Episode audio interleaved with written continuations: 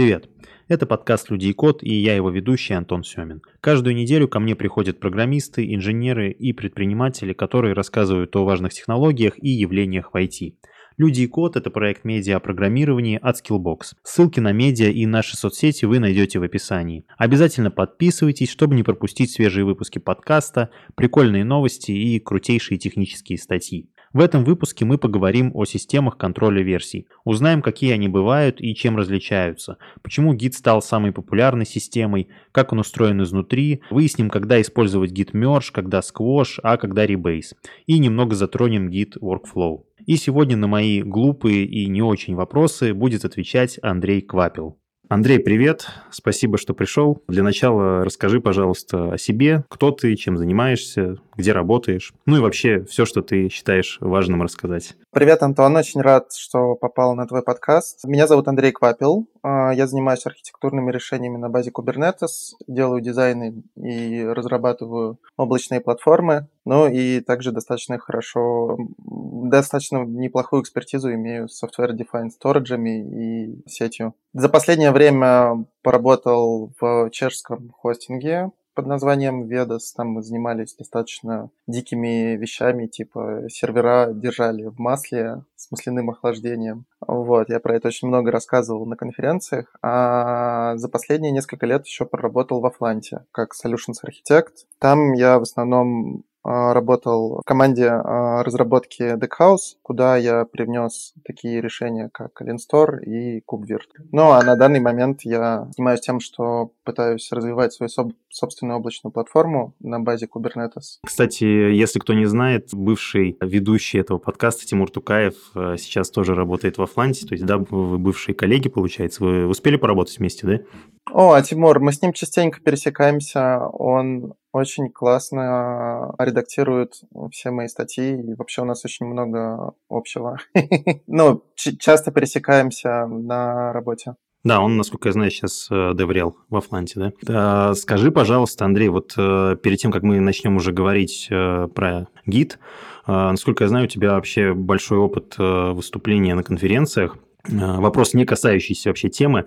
Вот э, что для тебя э, вообще эти выступления значат, да? То есть ты как-то свой личный бренд прокачиваешь или, может быть, у тебя есть какая-то тяга делиться знаниями, да, с другими или, может быть, прокачивать мастерство публичных выступлений, а может быть, все вместе? Я бы сказал, что все вместе изначально, но как ни странно, самая первая идея, почему я начал писать какие-то статьи или выступать на конференциях, не, наверное, все-таки я начал писать статьи технические. А, и основная идея была в том, что я могу прийти и собрать с публики какой-либо фидбэк, понять, что я что-то делаю правильно или что-то делаю неправильно. Это тоже своего рода research. То есть ты даешь классную идею в комьюнити и получаешь тут же фидбэк. Нет, это работать не будет. Или это говно полное. Но чаще всего такие отзывы получаются. Ты, основываясь на них, делаешь свое решение гораздо лучше. И э, в итоге вот получается, что получается. А на конференциях я начал выступать э, в основном из-за того, что меня поймали ребята и сказали, слушай, ты творишь какую-то дичь. Не хочешь об этом рассказать? Я сказал, да, давай, конечно. Дичь в каком смысле? Дичь, но я там запускал какие-то кубернетесы в кубернетесах и на железках. В общем, что-то странное делал. А всем на конференциях очень нравится об этом слушать. Вот. Ну и таким образом... А мне было очень много чего рассказать, и ребята помогли мне а, нормально поставить речь, подготовить презентации и подать вот материал в том виде, в котором я его сейчас э, подаю. Ну, разумеется, да, это начало прокачивать в том или ином виде мой персональный бренд. И сейчас я наконец-то же решил э, вот э, воспользоваться тем, что получилось, и собрать комьюнити и сделать что-то классное. А именно найти инвестиции на свой проект э, и реализовать его в том виде, в котором я хочу. Вообще сильно волновался на первых конференциях и сохранилось ли вот это волнение, что ли, на публичных выступлениях? А, конечно, волнуешься всегда. А, просто со временем это волнение начинаешь использовать а, на пользу себе. То есть в какой-то момент ты просто начинаешь расслабляться, и вот как будто ты плывешь по потоку, и просто выходишь и классно все рассказываешь. Потому что на самом деле, если подумать, волноваться не о чем. Свой материал ты знаешь лучше всех вот здесь окружающих. И твоя цель это просто прийти рассказать что-то интересное. И это то, что я умею делать, и то, что я сейчас делаю. Звучит круто, да, да. Желаю каждому, кто выступает публично, вот это достичь этого состояния потока, наверное, да, тогда, тогда проблем не будет. А, хорошо, давай перейдем тогда к основной теме выпуска, да, мы сегодня говорим про гид. Ты как э, человек, который ну, по сути, занимается девопсом, да, ну, как бы понятно, что девопс это не один человек, это уже сказано об, об этом и написано было много чего, вот э, об этой методологии, но важным, наверное, компонентом, как я это представляю, да, э, является вот, конечно же, инструмент э, системы контроля версий. Вот. И первый вопрос, с которого я хотел бы начать, собственно, что такое система контроля версий, да, в целом, и для чего они нужны? Да, хотелось бы сказать, что DevOps это, по сути, просто реимплементация паттернов программирования просто для администрирования инфраструктуры.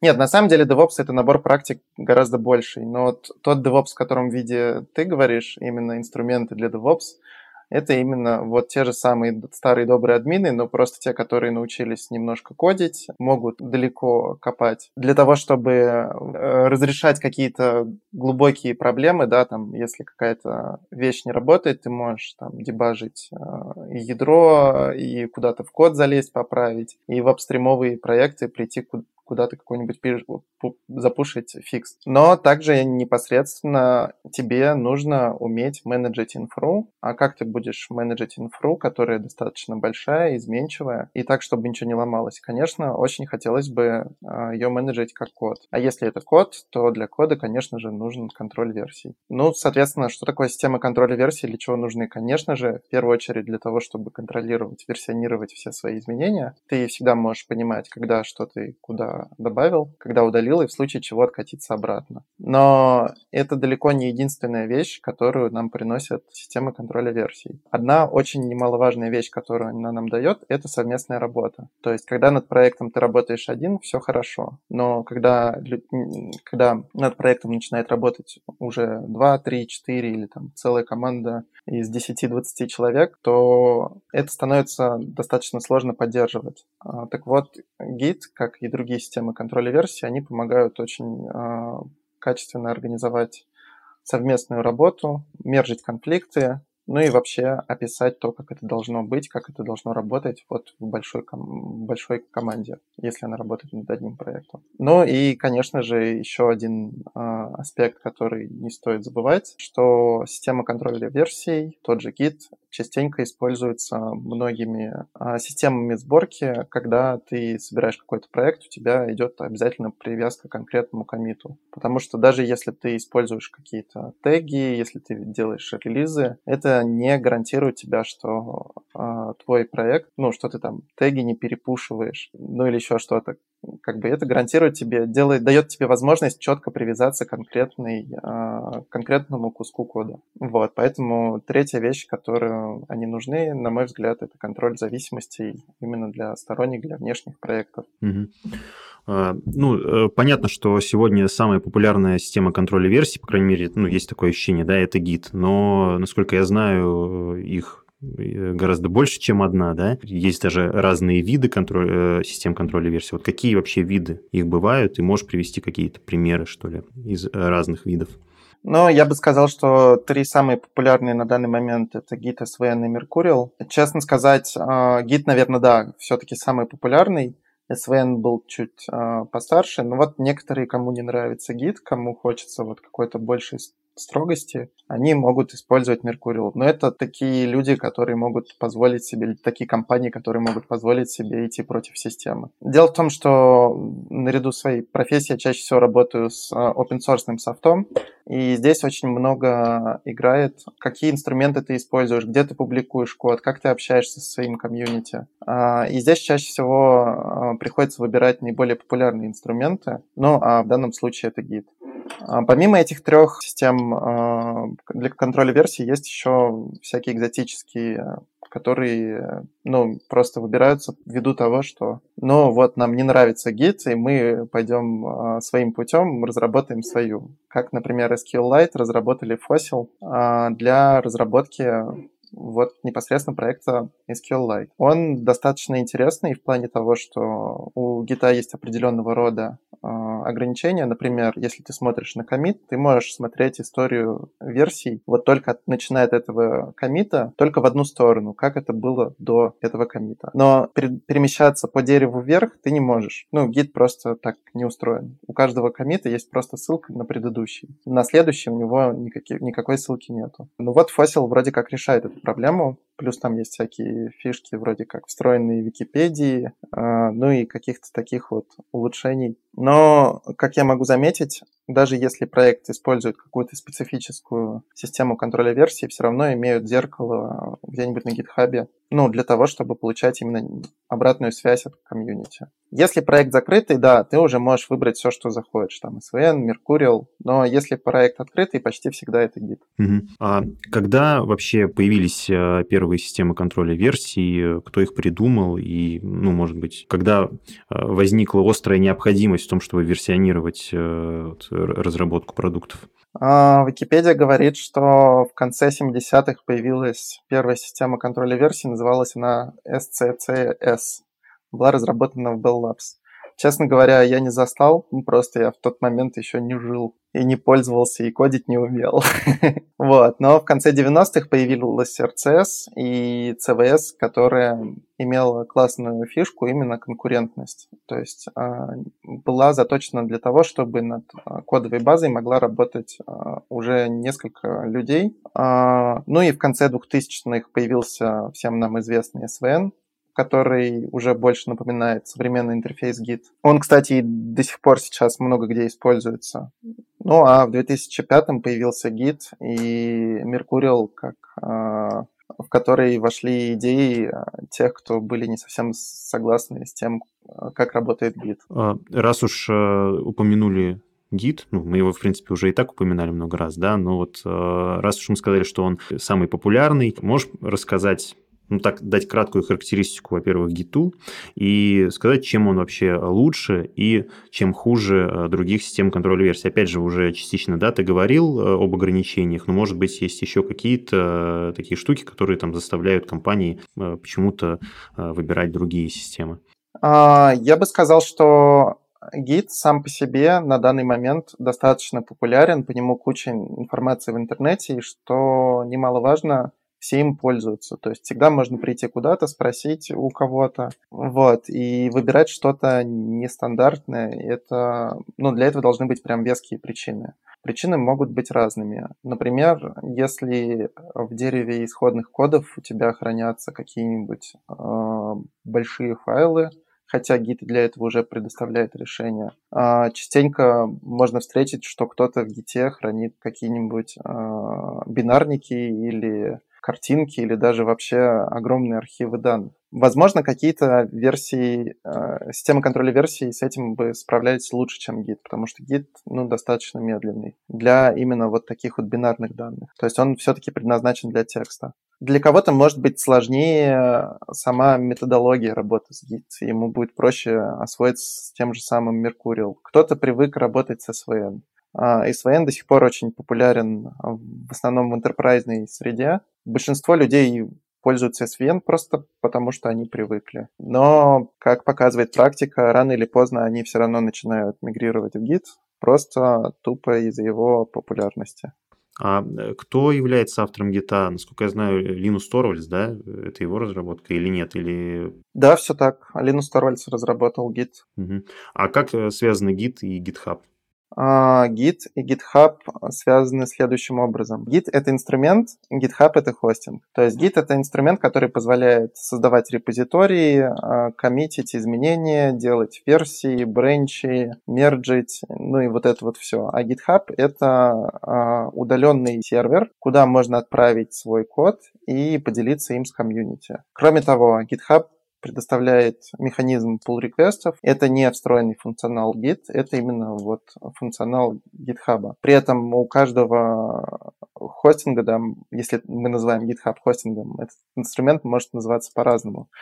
У GitLab это merge реквесты, у GitHub это pull реквесты. Вот. Но как бы это такая штука, которая позволяет взаимодействовать с комьюнити. А Git это просто инструмент. Для GitHub был SourceForge, который а, позволял разработчикам делиться исходным кодом со всем миром. А, но когда появился GitHub, он стал очень популярным.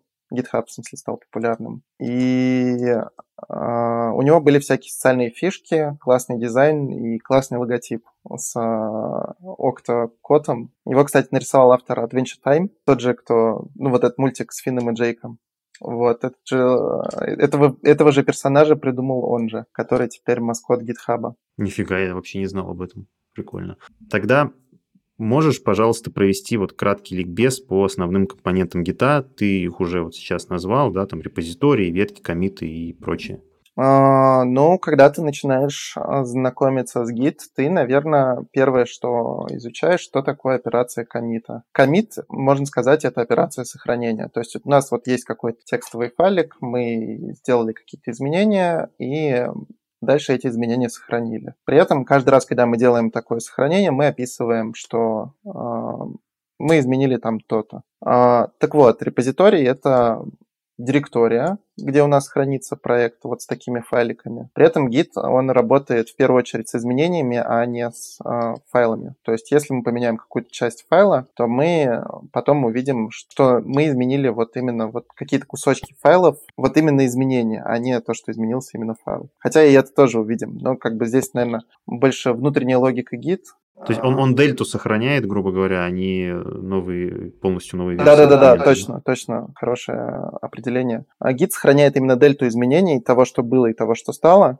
И что классно, можно потом просто взять, открыть, э, сделать git blame и посмотреть э, историю изменения файлов, когда какая строчка была добавлена, кем, зачем, почему. А, ну вот, собственно, у нас есть репозиторий с какой-то структурой директорий, файлов, у нас есть комиты, это операция сохранения. Дальше у нас есть две, две сущности.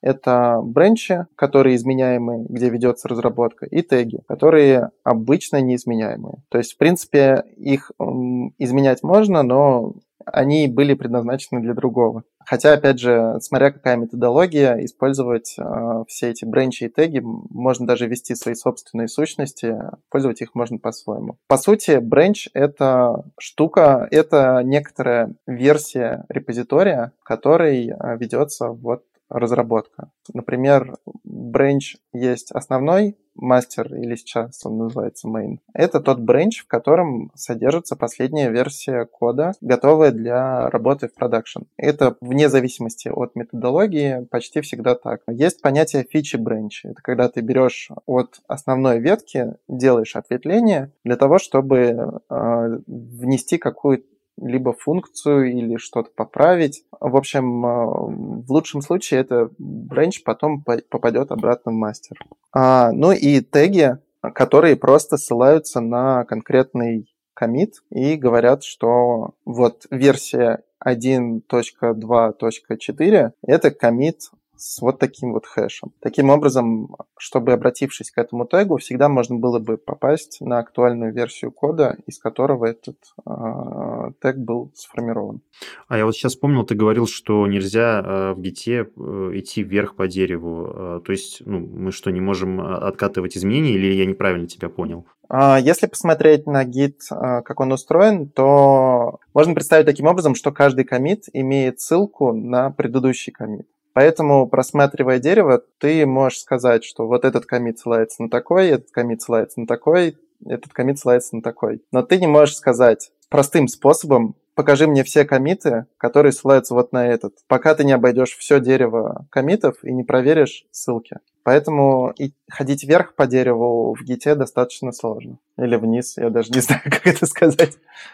А можешь, э, пожалуйста, еще объяснить, э, что такое вот индекс? По-моему, это ну, такое важное понятие в гите, да? Что значит вообще добавить изменения в индекс? Потому что ну, мы же вроде как э, коммитим, да, то есть сохраняем изменения, но перед этим мы еще должны куда-то вот внести. Что вот это за индекс? Ну вот, имею в виду add, там, точка, например, или add что-то добавить? А, в Git есть понятие working directory или work directory. Короче, директория, в которой на данный момент находится состояние. Если ты находишься в тот момент, когда у тебя все изменения сохранены и все закомичено, то это называется, что твоя working directory, она clean, она типа чиста. А в тот момент, когда ты изменяешь что-то, но еще не успел сохранить, считается, что это working directory dirty, ну, то есть грязные. Чтобы вот эти вот изменения, которые ты сейчас вот в директории наделал, сохранить в виде, сохран... в виде комита в git, тебе надо выполнить команду git add,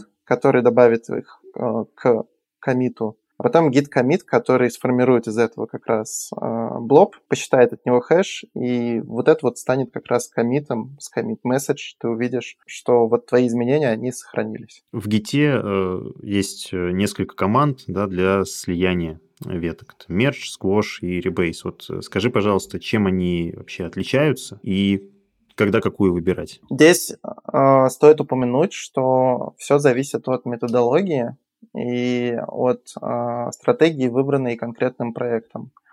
Э, потому что все используют и все разрабатывают э, по-разному. Например, ядро Linux на данный момент, как и множество сопутствующих проектов, оно разрабатывается через листы рассылки. То есть у них нету какого-то прям общедоступного репозитория, где можно слать pull реквесты Нет, есть, конечно, зеркало на GitHub, но это именно зеркало. Основная, основная разработка ведется через листы рассылки. И вот если посмотреть на дерево такого проекта, то все комиты там сформированы очень красиво. У каждого комита есть описание, что он делает, зачем это нужно, кто его разработал, кто отревьювил, ну, в общем-то, вот это вот все. А, извини, листы рассылки, это что, прям код по почте, что ли, высылают или как? Да-да, именно отсылают код по почте. То есть, э, если мы посмотрим на свободные проекты, в основном какие-то старые, они до сих пор разрабатываются вот таким вот образом. То есть, есть э, лист рассылки, ну, банально, адрес e-mail, куда ты отсылаешь какой-либо патч, и он попадает сразу же нескольким людям, всем, кто на этот лист под, подписки э, подписан. Вот, все это работает через обычную почту. Ну и как эти патчи-то формируются? На самом деле э, никто не будет тебе принимать твои изменения, там где ты по одной, по две строчки закоммитил, попробовал то, попробовал все. А, нет, ты пилишь фичу, Точно так же, как если на GitHub ты сделаешь фича бренч какой-нибудь, ты пилишь фичу, удостоверяешься в том, что она работает, и дальше из вот этой ветки формируешь патч и отправляешь уже э, непосредственно в проект. В итоге основное дерево этого проекта, мастер или main, выглядит как набор вот таких вот завершенных, смердженных, грубо говоря, фич бренчей. Но, по сути, это патчи с э, набором комитов. Не с набором комитов, а каждый патч это вот готовое законченное изменение. Поэтому я бы здесь сказал, что если мы ведем разработку, мне импонирует, чтобы дерево main проекта было чистым, поэтому мне импонирует, когда фичи бренчи после их э, финальной э, подготовки и подготовки к ревью, их ребезят таким образом, чтобы они содержали один, максимум два или три комита. Но на самом деле для всех по-разному. Каждый выбирает свою методологию разработки. Кому-то это не важно, кому-то это важно. Многие вообще делают сквош всех изменений, которые ты прислал, в один комит, и их мержат. Ну и, соответственно, Здесь в зависимости от того, что же ты разрабатываешь. Например, если это какой-нибудь внутренний веб-портал или сайтик, обычно никто не смотрит, сколько комитов ты прислал. Если это какой-то публичный проект, то, конечно, хочется держать дерево в чистоте. Получается, что мы э, определяем, как, э, что и когда выбрать, да, в зависимости от, э, вот как ты сказал, методологии, которая там э, принята в команде разработки или там, в компании, да. Вот. А технически э, есть вот разница, например, для, ну, не знаю, для разработчика, который там пилит какой-то свой проект, да, вот пока только там знакомится с гитом, вот э, он там, э, ему нужно залить изменения в свой подпроект, для него это вообще, в принципе, да, не имеет никакого значения. Можно и ребейзом, и там э, мержем сливать ветки и так далее, да? А, в целом, я бы сказал, что тут, наверное, тоже зависит от предпочтений разработчика. А, единственное, что стоит учитывать, это не пушить, не пушить с форсом в мастер. Потому что частенько, ну, та же самая проблема бывает у меня, когда я люблю дерево держать в чистоте. Если ты что-то с форсом запушишь, ты можешь что-то сломать. А если ты такую возможность отметаешь на самом начале, ну, например, выставив политику, что форс-пуши у нас не разрешены. При этом форс-пушить в свои ветки, фичи ветки можно. И это как бы не проблема, это ну, как бы ничего не ломает, а, то любое изменение, которое едет мастер, оно обязательно должно быть отдельным комитом. Либо это мерч комит, который включает в себя все комиты, которые находятся в... которые попадают под а, слияние. Либо это Rebase, который просто берет все комиты, которые ты хочешь смержить, и переносит в основную ветку как есть, а, либо сквош, который их все мержит в один комит и просто добавляет следующим на очередь. Ну, раз уж ты сказал про то, что нельзя там заниматься форс-пушем, да, а, в таких в больших проектах, э, в компаниях, вот э, давай поговорим немного о факапах, может быть, не знаю, об ошибках э, начинающих разработчиков, разработчиков при работе с системами контроля версий, в частности, с гитом. Вообще, как можно, грубо говоря, налажать в командной разработке, работая с гитом? А, я бы сказал, что в гит, как в системе контроля версий, налажать практически невозможно. То есть даже если ты что-то ребейзнул, а, у тебя всегда есть команда reflog, которая тебе локально покажет, как ты двигался и как ты менял репозиторий, чтобы обратно это откатить. То есть а, здесь ты можешь а, потерять свои изменения только в том случае, действительно потерять, если ты их не закоммитил. Соответственно, какие бывают ошибки и какие бывают проблемы, как все сломать. Соответственно, форш-пуш в мастер или в любую ветку, в которой активен CI. Ну, например, мы запушили что-то, и оно поехало, раскатилось на прод. Но тут как бы стоит, наверное, больше уделить э, вопросу, как правильно выстроить CI, чтобы такие возможности не были, ну, чтобы такого не могло произойти в принципе. То есть там какие-то тесты добавить банальные, убедиться в том, что оно вообще работает. Ну и вторая проблема это, конечно же, хранение секретов репозитории. Видел вообще буквально во всех компаниях, где я не работал. А, ну нет, ладно, не во всех компаниях я это видел, но во многих э, есть а, проблема, что секреты, разработчики любят э, сохранять секреты в репозитории. В принципе, с одной стороны, выглядит как ничего такого, как бы и репозиторий внутренний, никому не доступен, э, кому это может доставить проблемы. Но проблема действительно может доставить, особенно учитывая тот факт, что если их менять если эти секреты из репозитория удалять, то без э, полного ребейза всего репозитория сделать это простым способом не получится. То есть нужно брать BFG, есть такой инструмент, он так и называется BFG, который пройдет по всем комитам и удалит информацию вот о том или ином пароле или, я не знаю, секретной переменной доступа в AWS. В общем, и при этом всем остальным, кто с этим репозиторием а, работает, также придется ребейзиться и ребейзить свои изменения, которые они в данный момент вносят, что весьма неудобно. Для хранения секретов, даже если нету какой-то централизованной системы типа Vault, типа HashiCorp Vault или э, какого-нибудь KMS, а, можно воспользоваться пулзой, которая просто эти пароли все шифруют. Таких инструментов полно, например, SOPS очень популярный, или есть Git Secret, они все основаны на PGP-ключах, которые в нашем сегодняшнем мире также являются достаточно важной вещью, чтобы каждый разработчик имел свой PGP-ключ и подписывал свои комиты. Но тем, кому нужно вообще по-простому заинкриптить какую-то информацию, есть такая штука, как SSH Vault. Она позволяет с помощью вот обычного SSH RSA ключа зашифровать файлик, и дальше его можно просто сохранить в репозитории так, что без специального э, ключа его будет не расшифровать. Но вот в таком виде я вполне допускаю возможности сохранения э, секретов, потому что это наиболее дешевый вариант организации хранения секретов.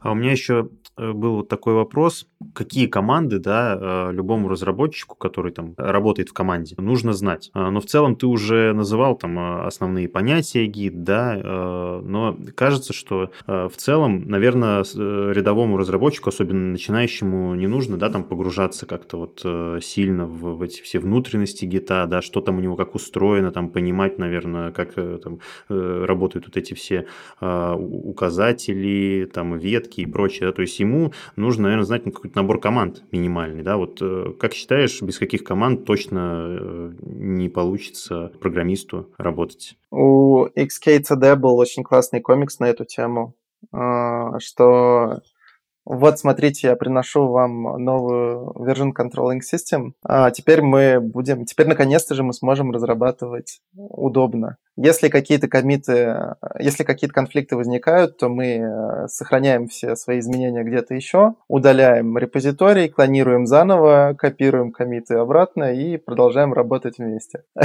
Ну, наверное, для начального уровня такого будет достаточно подхода, поэтому команды git clone, git add, git commit то есть git clone, который клонирует репозиторий, git add, git commit, который, эти, который сохраняет изменения, и git push, который отправляет изменения на удаленный сервер. А, git log еще, потому что как посмотреть историю-то изменений. А в дальнейшем, а, конечно же, нужно будет понимать, чем отличается git pull от git fetch, а, как работает git merge, что такое cherry pick, по сути, cherry pick это просто возможность вытащить один какой-то конкретный комит в текущую ветку как работает Rebase, а, ну и дальше вешать теги и как работать с удаленными репозиториями а, с помощью команды git remote. Например, есть очень классные возможности работать с несколькими удаленными репозиториями одновременно.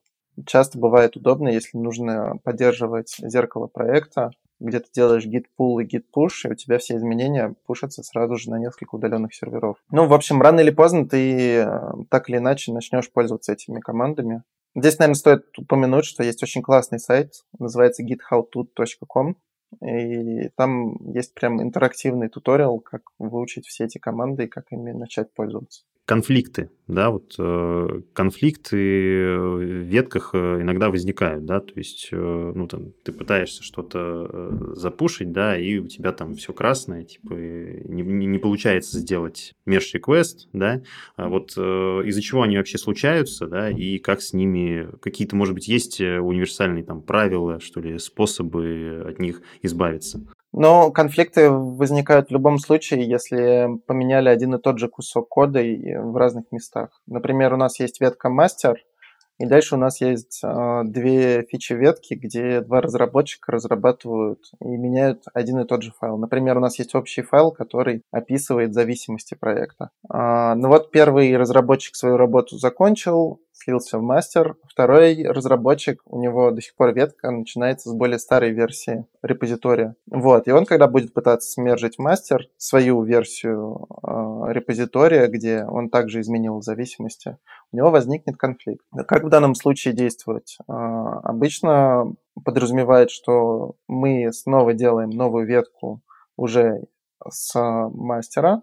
Операция называется Rebase. И все его изменения, по сути, а, доливаются вот а, в новую версию ветки, где он может уже просто поправить а, тот же самый dependencies, убедиться в том, что его изменения работают, и уже сделать а, повторный а, повторную попытку слияния. Ну, то есть э, при работе с гитом а, конфликты так или иначе возникают. Есть разные стратегии их автоматического разрешения. Например, можно всегда использовать те изменения, которые отправлены которые предполагается смержить, то есть всегда из ветки, или всегда использовать, которые были. Но я бы не сказал, что, нет, что есть какой-то универсальный режим, потому что всегда, когда возникают конфликты, нужно убеждаться в работоспособности кода, ну и производить мерж вручную. Теперь хочу спросить у тебя, что такое GitOps. Вот э, кажется, что в последнее время очень много вот этих опсов, да, есть. Ну, то есть это какая-то методология, да,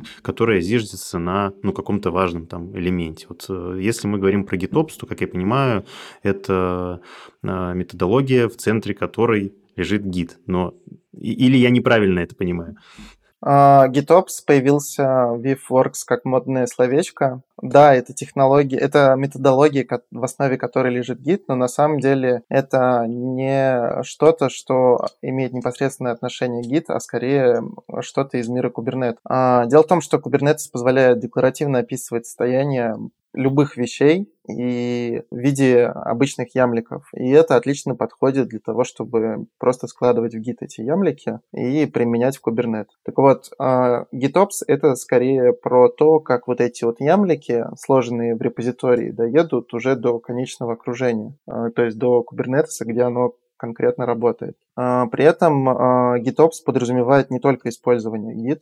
Те же самые ямлики могут лежать и в тарах на каком-нибудь HTTP сервере или S3, и GitOps оператор, а, он будет оттуда синкать. То есть GitOps это скорее а, методология про то, что у нас есть один источник правды, в данном случае Git репозиторий, и есть какая-то штука, которая непрерывно из этого репозитория синкает его с состоянием реального мира.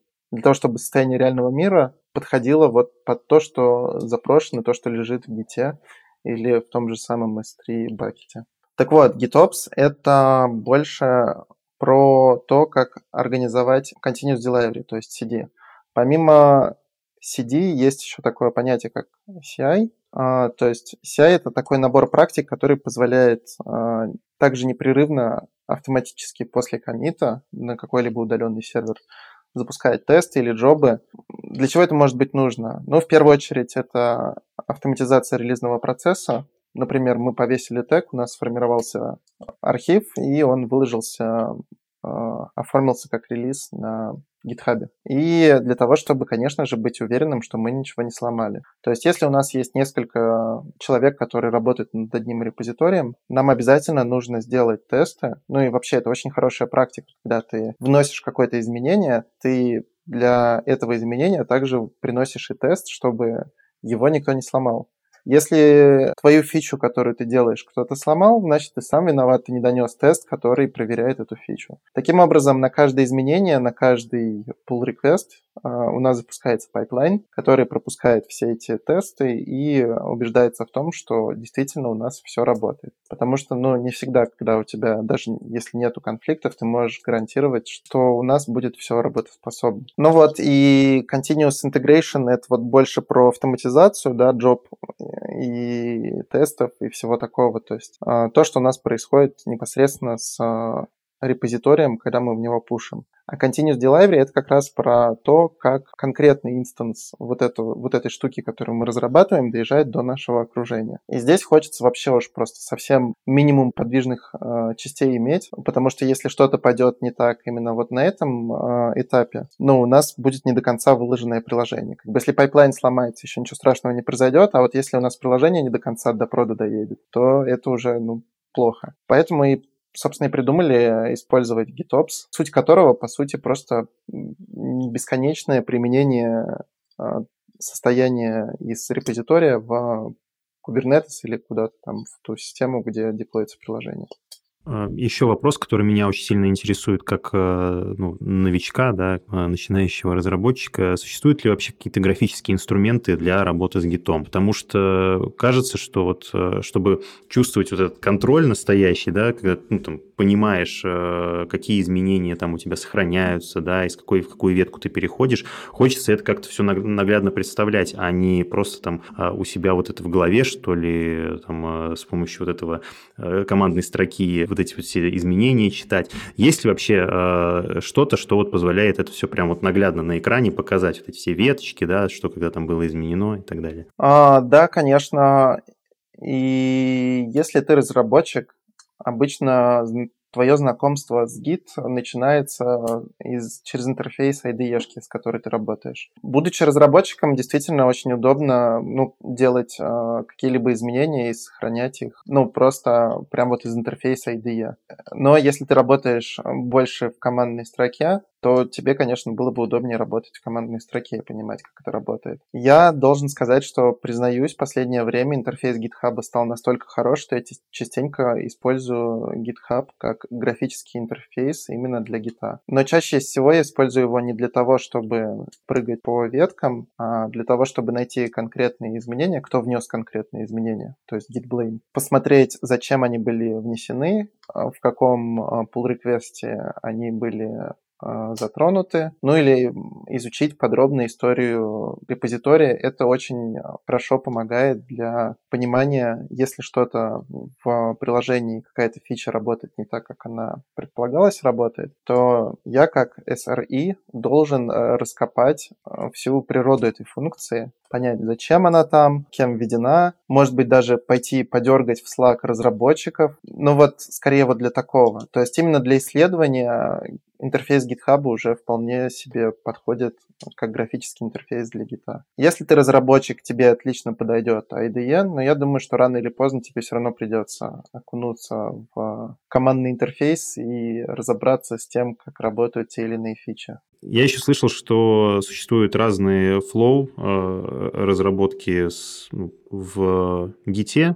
Можешь, пожалуйста, рассказать о них поподробнее? Да, я бы сказал, что сейчас основные э, есть Git Flow, который уже считается, в принципе, достаточно устаревшим и мало кем используется. Хотя, конечно, что я лукавлю, наверняка много где используется. Просто мой social bubble э, не позволяет покрыть такие кейсы. Я чаще всего работаю со свободными проектами, которые на GitHub разрабатываются и используют GitHub Flow. GitHub Flow подразумевает более простой... Ну, то есть, как бы, если у нас есть Git Flow, у нас есть там несколько веток типа master, development и отдельные э, ветки под каждый релиз, то GitHub Flow несколько попроще. Он включает в себя только одну ветку и фичи ветки, которые от нее основываются. При этом все форки, которые ты делаешь, они э, получаются абсолютно независимыми. Например, у нас есть один проект, ты делаешь его форк, делаешь какие-то изменения и дальше отправляешь pull request, э, запрос на слияние именно вот из твоего форка. А, есть также GitLab Flow, который очень часто используется в компаниях, потому что все очень любят ставить себе self-hosted GitLab, и он как раз под этот достаточно хорошо заточен. А здесь смысл в том, что все фичи ветки у нас, опять же, находятся в том же репозитории, с которым мы работаем, и для них также работают пайплайны, которые все мержат в основную ветку. Ну, то есть а, если, грубо говоря, различия у них примерно вот такие вот. Я лично люблю GitHub Flow и стараюсь придерживаться его, его вот этой методологии для разработки. Но для всех, а, как бы, не все его любят. Кто-то любит GitLab Flow. Мне даже частенько, ну, меня даже бывали такие кейсы, когда кто-то приходил а, в какой-нибудь свободный проект, который я лежу на гитхабе и говорит, типа, а дай мне права, чтобы я мог там ветку собрать и поправить редми тебе. Ну, звучат такие просьбы весьма странно. Поэтому где ты находишься, куда ты, с каким проектом ты приходишь работать, там обычно просто следуешь той методологии, которой привык пользоваться проект. Ну, и описано там в contributing или, в общем-то, как принято.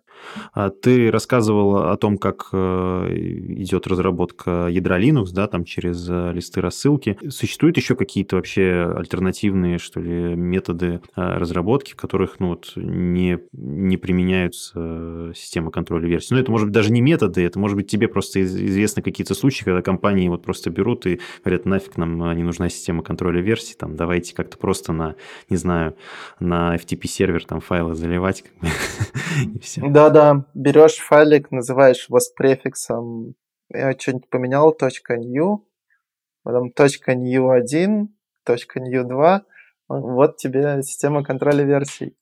Но э, я считаю, что это несерьезно. Если ты работаешь с кодом, то гораздо удобнее будет потратить время, разобраться с гитом и работать. Ну, просто он потом э, даст гораздо больший э, профит тебе тем, что ты сможешь посмотреть, ну, вот всю историю разработки. Можно делать даже классные визуализации, там, э, видео, как велась разработка за последние пять лет, кто больше всего коммитил, собирать статистику. Ну, в общем, Помимо того, что он дает именно вот версионность, с гитом можно, или вот с любой version control system, можно делать вот разные интересные такие штуки. Ну и просто научившись с этим работать, ты поймешь, что это будет ну, гораздо удобнее. А с другой стороны, частенько возникает потребность в версионировании а, не текстовых файлов. И здесь у меня нет какого-то конкретного решения. А, то есть все по-своему реализуют эту возможность. Если это все-таки должно лежать в дереве источников,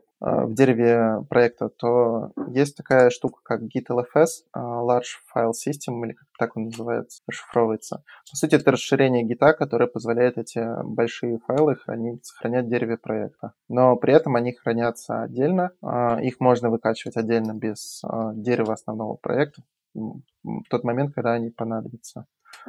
А, ну, а различные движки типа Вики, они по умолчанию имеют а, версионность. И даже если работая в веб-интерфейсе с той же Википедией, всегда можно посмотреть историю версий. Ну, то есть, как бы здесь можно просто э, заметить, что вот эти вот идея версионности, она используется много где. Например, те же самые бэкапы, да, мы делаем, мы тоже можем там от каждого бэкапа посчитать хэш и записать, когда он где был создан. А, но полноценный version control system это не назовешь. Все-таки предназначение у них другое. Вот, поэтому я бы сказал, если разработка идет именно с исходным кодом, то удобнее использовать version control system. По крайней мере, я не знаю других методологий. Ну, кроме, да, вот варианта с FTP-сервером и э, названиями.